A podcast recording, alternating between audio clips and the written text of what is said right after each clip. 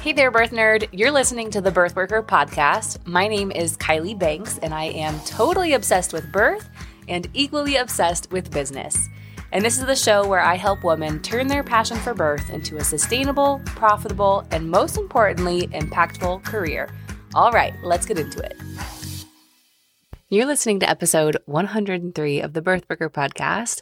And today we have Michelle on the podcast talking about fat bias in birth and breaking the stigma.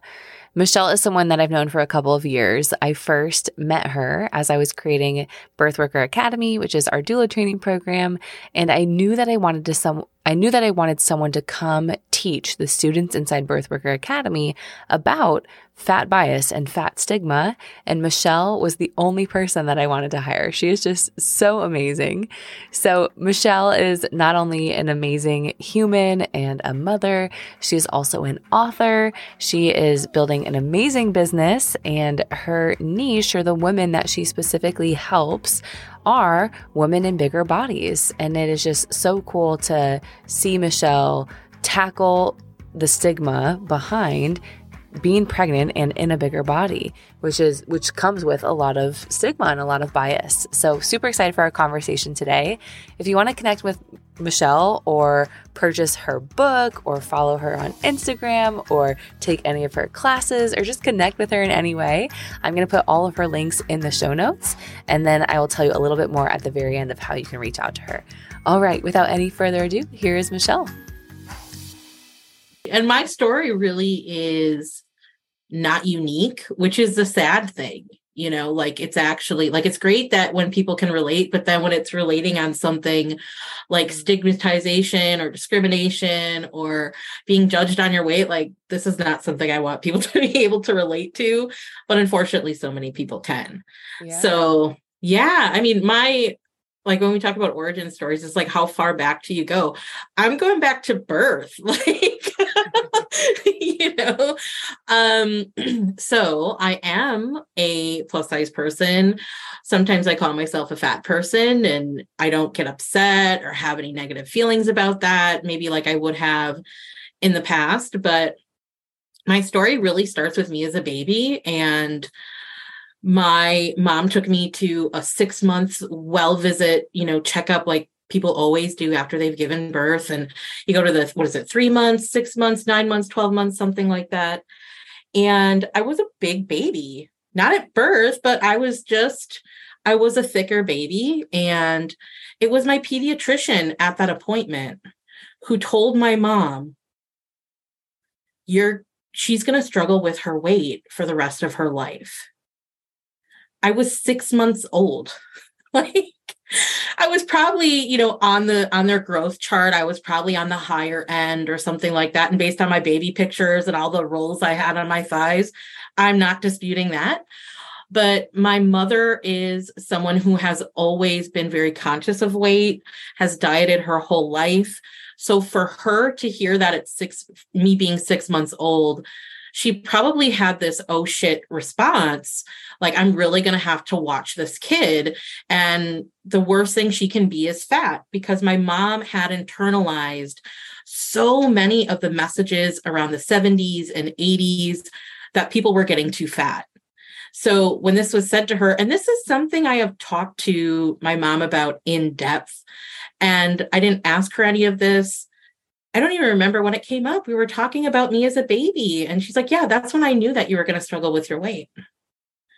So, and that was a, basically a constant thread throughout the rest of my childhood was me always being viewed as being too big.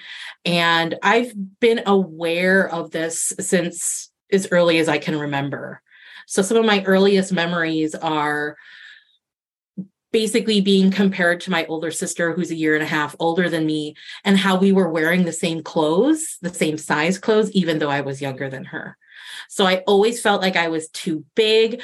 I always felt like i was too much in basically all aspects of my life.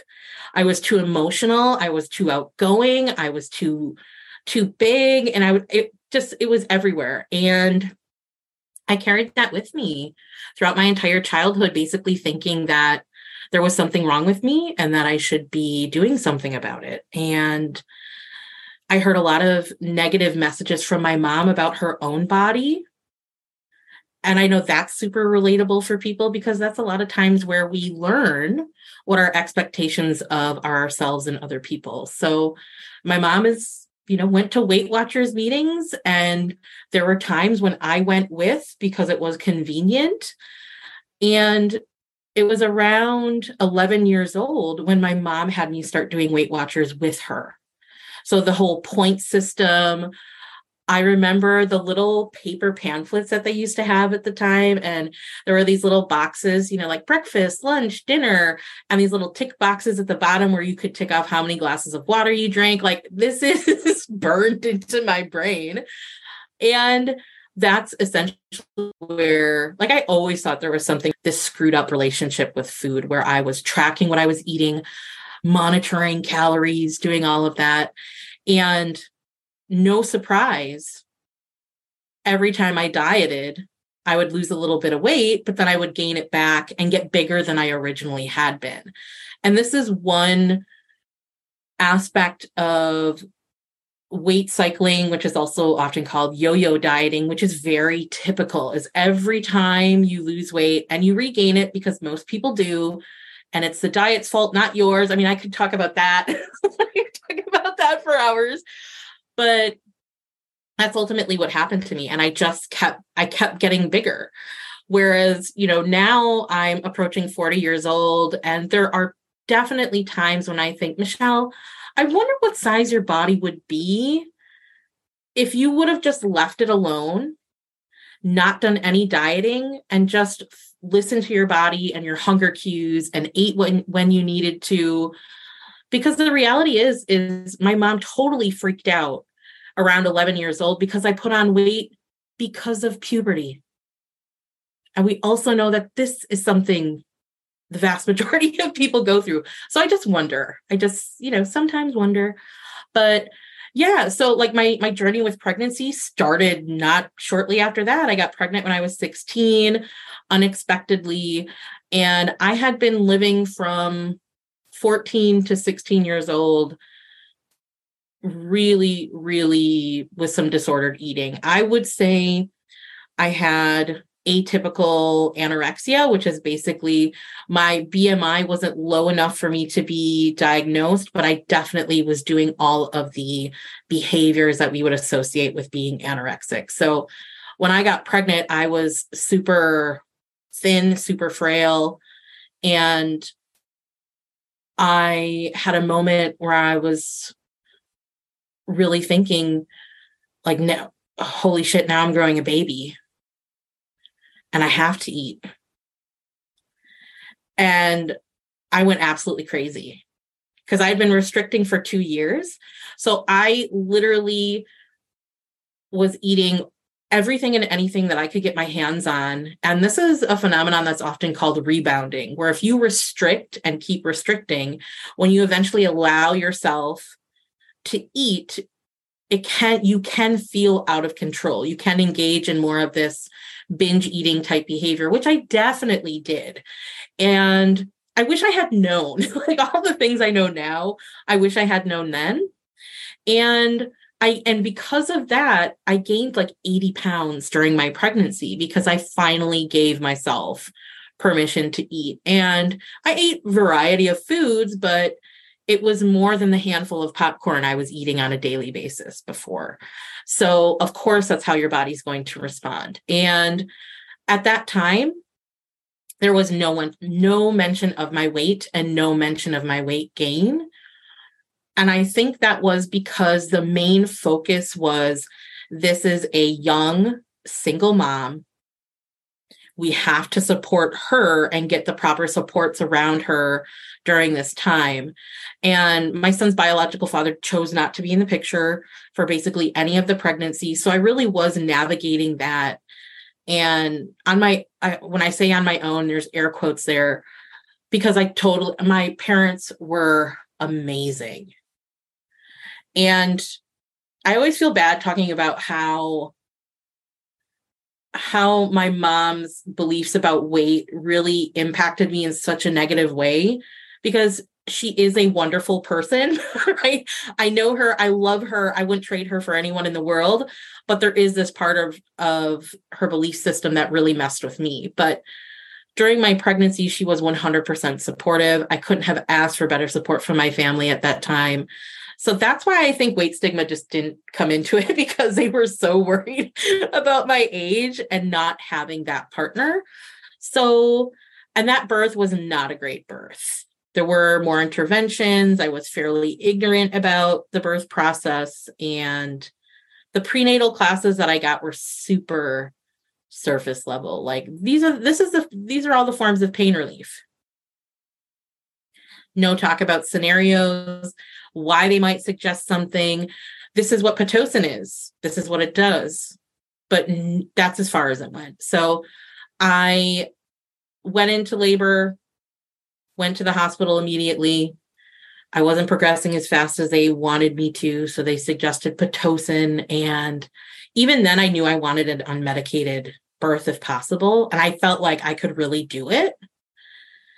But then that Pitocin kicked in and it was like, oh, it was just, I, it felt out of control. It felt out of control. And then I got some Nubain, which as a 16 year old girl who had like not even smoked pot, getting a, a medical grade narcotic was pretty intense to the point where it was really hard for me to keep my head up, even. And I have lost so much of that experience. So it is really typical after you give birth for things to seem a little bit cloudy or you don't remember some details. That's not what happened to me.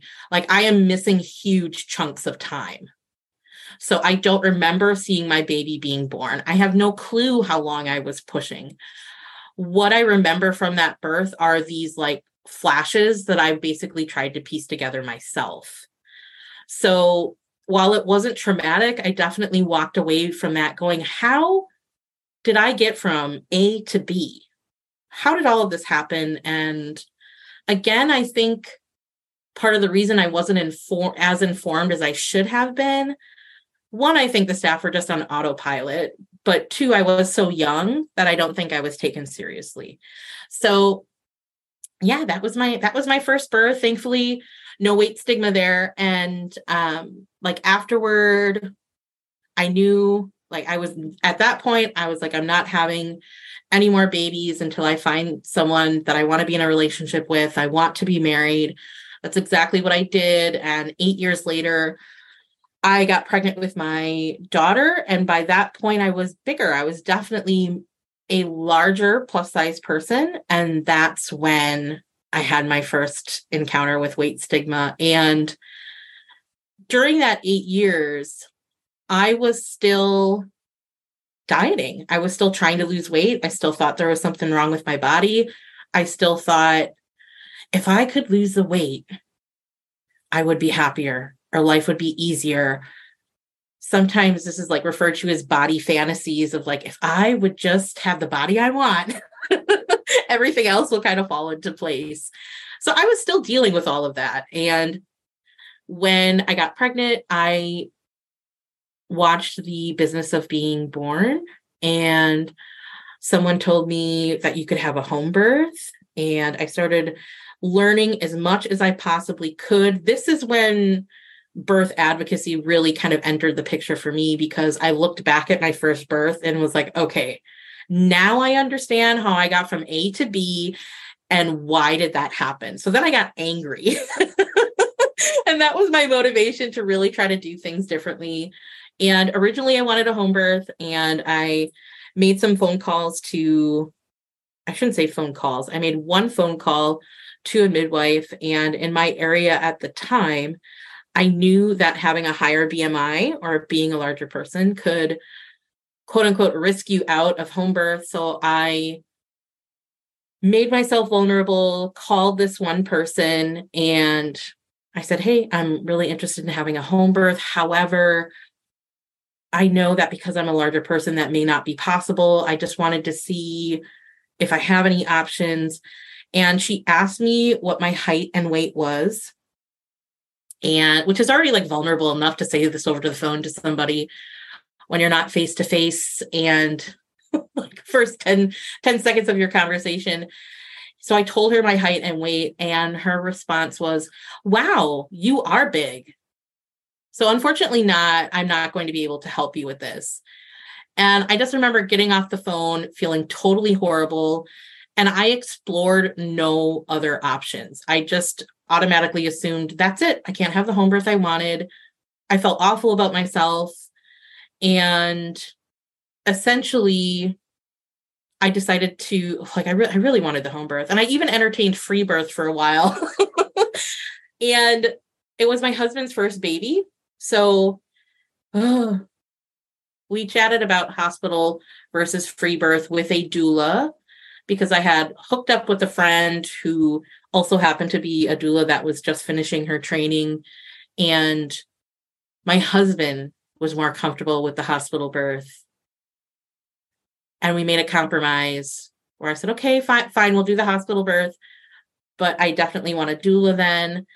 And I'm not joking when I say this. That is one of like one of my life's biggest regrets because I knew in my bones that that was a wrong decision. I did it because I suppose kind of the people pleaser in me and I was thinking, well, this is his baby too. But now I've totally changed my opinion on that, where I'm like, hey, it is our baby, but it is my body. I'm the one that's going to have to deal with the physical ramifications, the mental and emotional outcome of this. So again, like hindsight is always 2020, but I knew that was a wrong decision. so so yeah like the, having a doula was amazing and she was a plus size doula and i cannot tell you how much more comfortable that made me. Being a fat person being supported by a fat person and i had known like we were in girl scouts together when we were five. I slept over at her house. So there were all these things that made her the perfect fit. And i had my hospital birth. It was better but i left that experience going we can do better than that. so I yeah, so like I am a mom of five, so my third, fourth, fifth pregnancies are were all home births intentional, but that was again where like initially with a midwife I had that weight stigma. There were some comments toward the end of my second pregnancy, but overall it was okay, but I definitely laughed and so did my husband he said at one point, I will never ask you to give birth in a hospital again because he was the one trying to protect the cave. And every time, like the obstetric nurse kept wanting to get me out of the shower to do a fetal trait, heart trace, and all of that. And he kept trying to like postpone these things and delay these things. And like I got to the hospital at nine centimeters dilated and it took me four more hours to give birth. And I know why that is because I got to the hospital and I got so stressed out that things just slowed down and stopped and they got a lot more uncomfortable. So when I look back, I'm like, I really wish I would have gave birth in the car on the way to the hospital because then that probably would have been my perfect birth. But yeah, so it was it was a better experience. My third baby, didn't experience a lot of weight stigma there because I was I was sick during my pregnancy and losing weight. So I think that had something to do with it. But yeah, then I got pregnant the fourth time. So like all of this time I was super passionate about birth, supporting friends who wanted more information or you know diving into the forums and all the different groups about birth advocacy. And I knew I was going to train as a doula.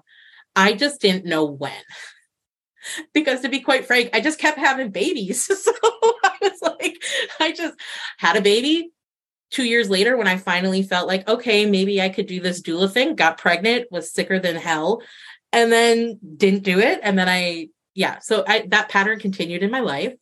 And it was, I had my fourth pregnancy, fourth baby, and had a beautiful home birth with really super respectful midwives who didn't even weigh me.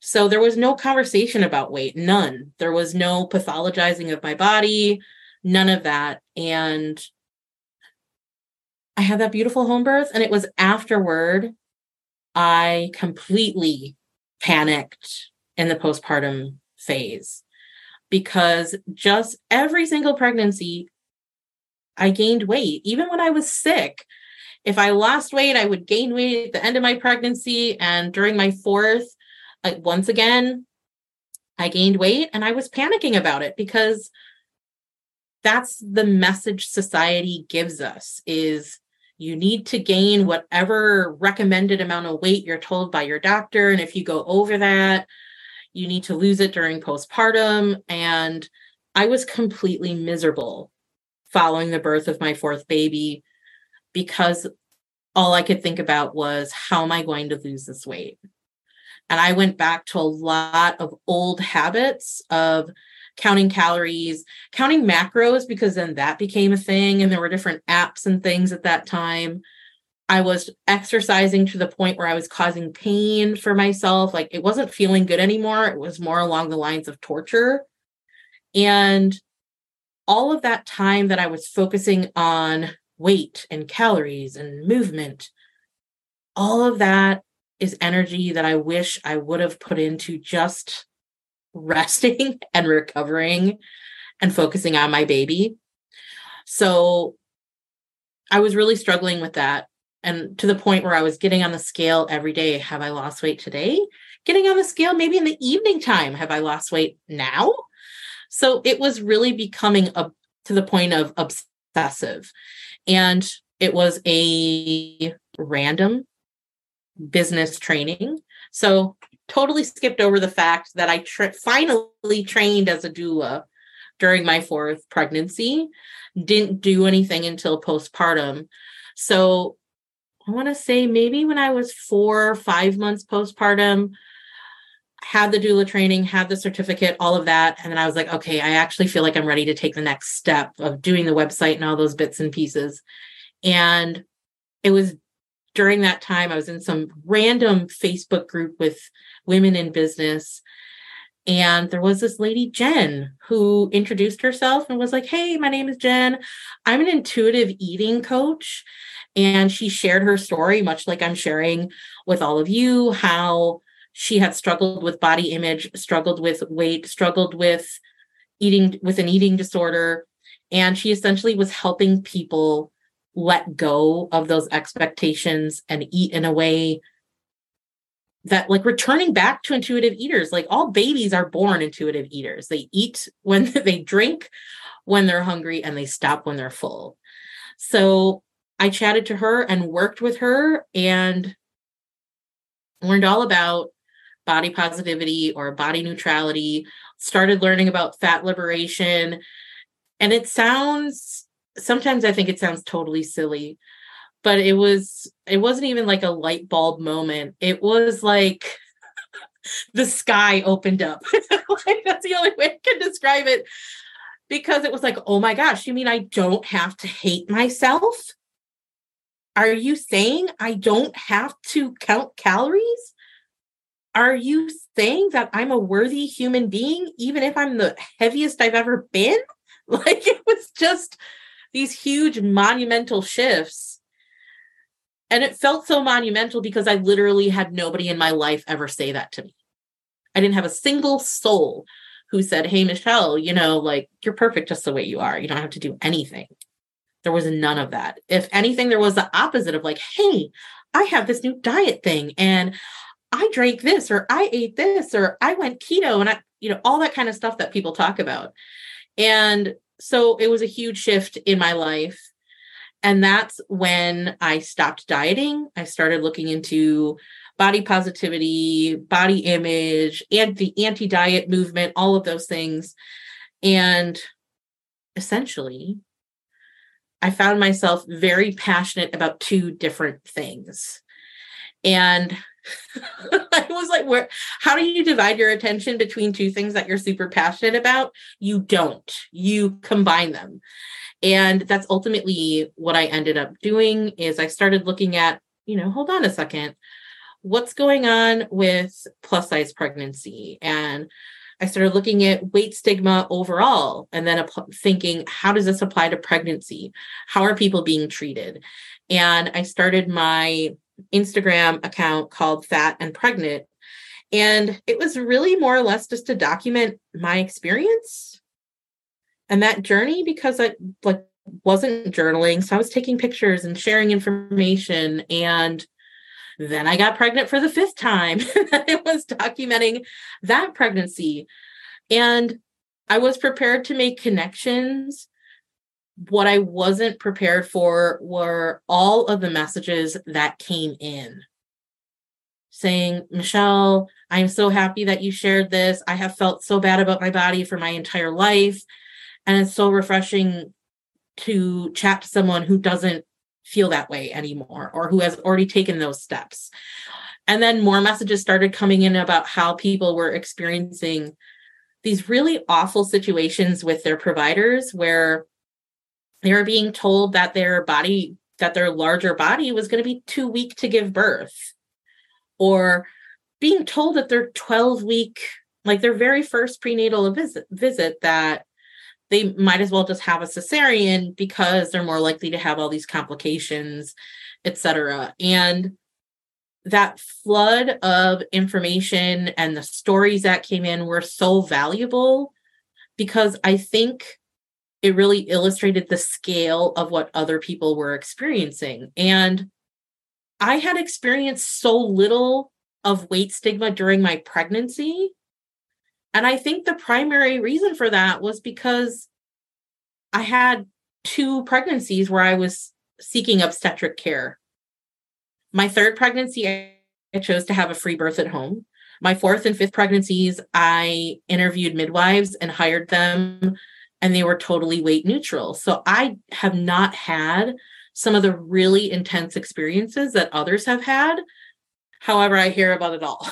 like, you know, it ends up in my inbox or now that people know that I've niched into supporting mostly plus size folks, I've had more plus size clients. So I'm also hearing their stories of how they've really struggled, for example, to find a fertility clinic that would even support them if they have a BMI over 30 or 35 or 40 or whatever these completely ridiculous cutoffs are and folks that have had to deal with providers who are just flat out really weight biased. And so, for example, just so I could give some like examples of what this actually is, weight bias are weight bias is the negative beliefs and attitudes that people have accumulated over time about weight. And those could be about yourself and other plus size people. And then those beliefs and attitudes that we have can then move into behaviors. So that's where we get weight stigma, where a provider might say, because of your weight, I'm labeling you high risk.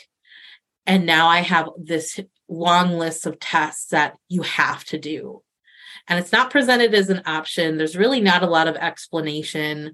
And that person is left sometimes, depending on how that conversation goes, feeling like their body is a problem or there's just all these risks that, you know, they're just waiting to crop up and to happen. So, and it can look various ways where another, a, few other examples, like a provider who is saying, I need you to, you know, I want you to do the gestational diabetes test. And then that comes back clear.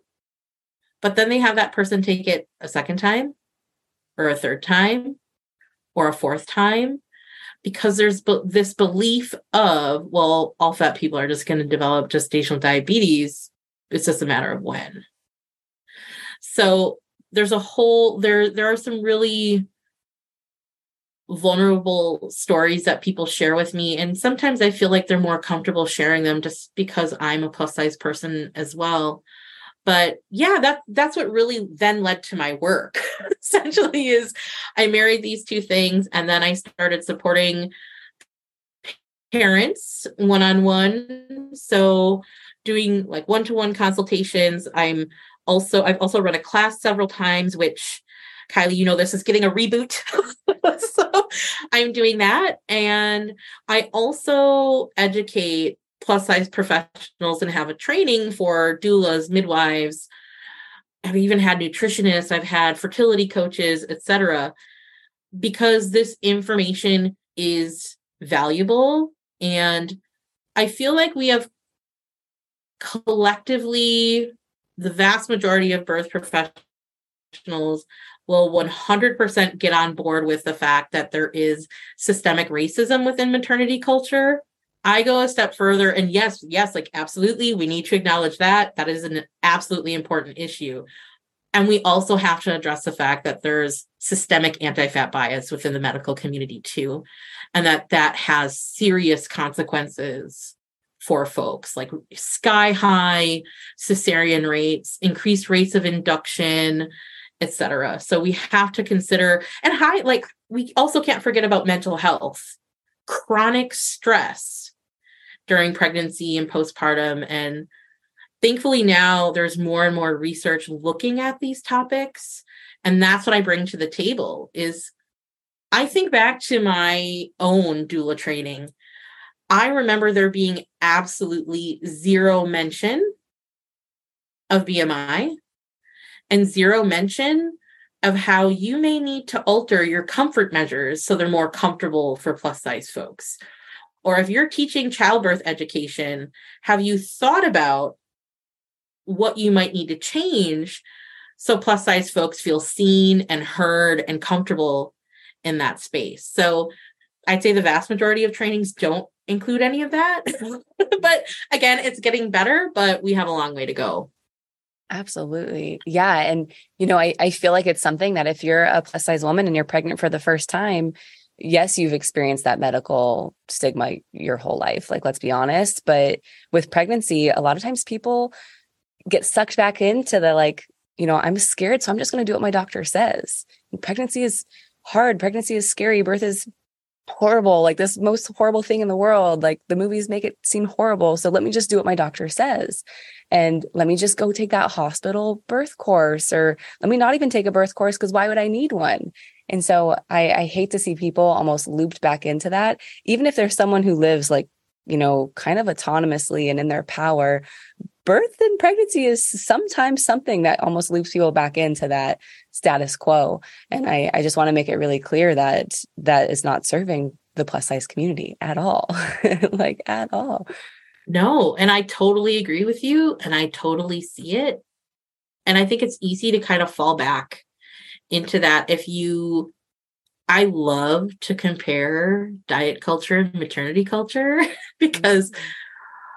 Diet culture tells fat folks or plus size folks, like, hey, you don't know what you're doing. The reason you are bigger is because you're not eating the right things, you're not moving your body in the right ways, you're not getting the right nutrition, you are doing something wrong. So you don't know what you're doing. I'm the expert. So I'm going to tell you what you need because you don't know. What do we hear in maternity culture? The exact same thing. You don't know anything about birth. You're not an expert. I'm the one with the medical degree. I'm going to tell you what you need. The conversations are almost the, exact same.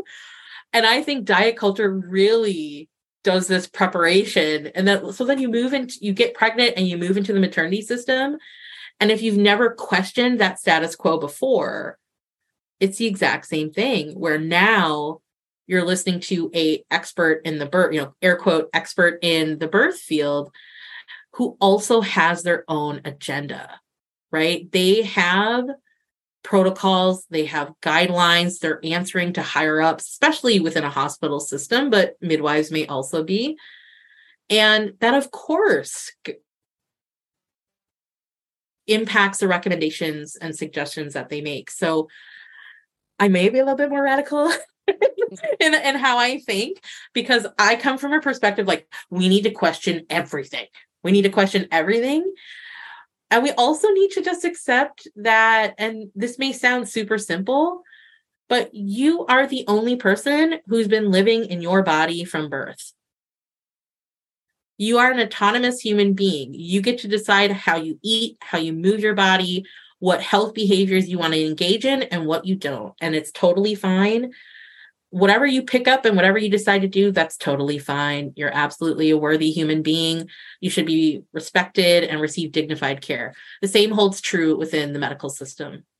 Mm-hmm. You get to decide what you want to do, when you want to do it, how you want to do it, and you should be respected and still receive that dignified care. So, and there's no harm in questioning. Just taking a look at the full picture and asking yourself what feels good for me right now. I am the expert of my own body and I get to decide. And I think there's something really beautiful in that too, because I, I feel like we're less likely to look back and say, I wish I would have done something differently, or maybe things, those what ifs, I don't think crop up as much. Yeah. I absolutely agree. This is going to be one of my favorite favorite podcast episodes I've ever done in my entire life. You've completely re-inspired me.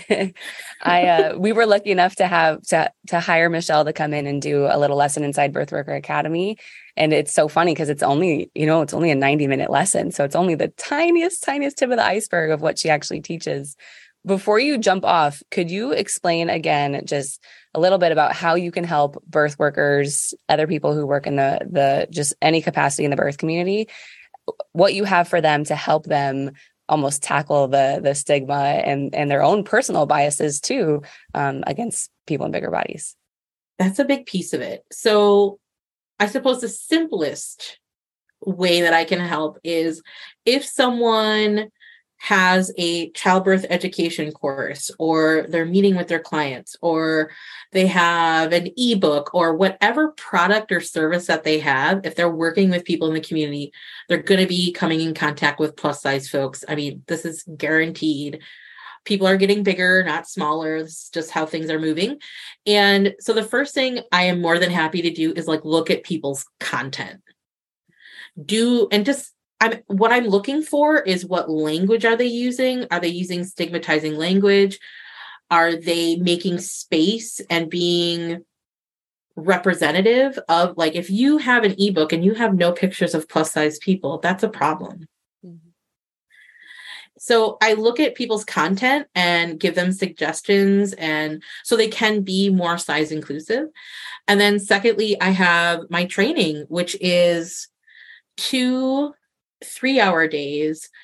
And I'm not going to lie, it's pretty intense because we do start at the found the very foundation of what is diet culture? How does it impact our personal beliefs?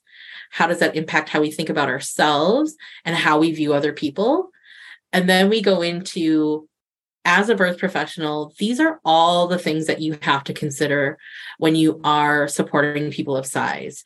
And it can be really hard to do this work because we all have different biases. So we're unearthing those and shining a light on them. And sometimes that can bring up some feelings of like, oh my gosh, I've made some mistakes in the past. And all of us have. But and acknowledging that and then saying, I'm deciding to do something different and do something better. So I'm also a research nut. So, like all the research is in there. We go over induction, cesarean, we go over looking at the effects of weight stigma and pregnancy. And then we go over like all the practical things.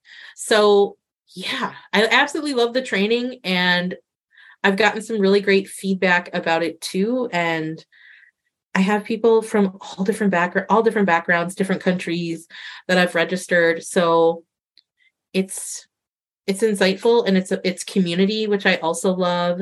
And then people get on my directory. So if people because that's one of the biggest things is people will come to me but they're living in california or arizona. That's not where i am and i'm happy to work with them virtually if they want to but if they want somebody that can support them during their pregnancy or birth in person i feel so much better about that if i can refer them to somebody who i know has done the work.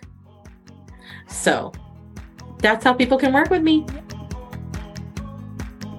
Thank you again so much for listening to the Birthworker podcast. If you want to connect with Michelle, you can do so on Instagram. Her Instagram handle is fat and pregnant, and I'm going to go ahead and link that in the show notes. You can also check out her book, which is an amazing book. You can grab it on her website or on Amazon. It is called Fat Birth Your Guide to Everything Plus Size Pregnancy. And again, like you heard, Michelle is growing an amazing community. So if you know anyone who would benefit from Michelle's mental mentorship or courses or just being in her world, please send them her way.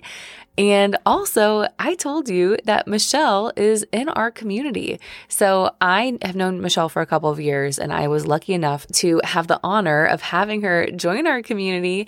And so, if you have been thinking about jumping into the Birth Worker community membership, which is my coaching community, if you've been thinking about writing a book or growing an online business or expanding your doula business, any of the above, then definitely come check out the Birth Worker community membership And if you've been a longtime listener, you know that if you join any of our core programs, which would be our business program, the Doulapreneur Method, our doula training program, which is Birth Worker Academy, or our childbirth educator training program, you actually get one year inside of our community coaching membership for free. So there are so many options, no matter what you're looking for. So please just head to the show notes or birthworker.com to learn more about all of your options.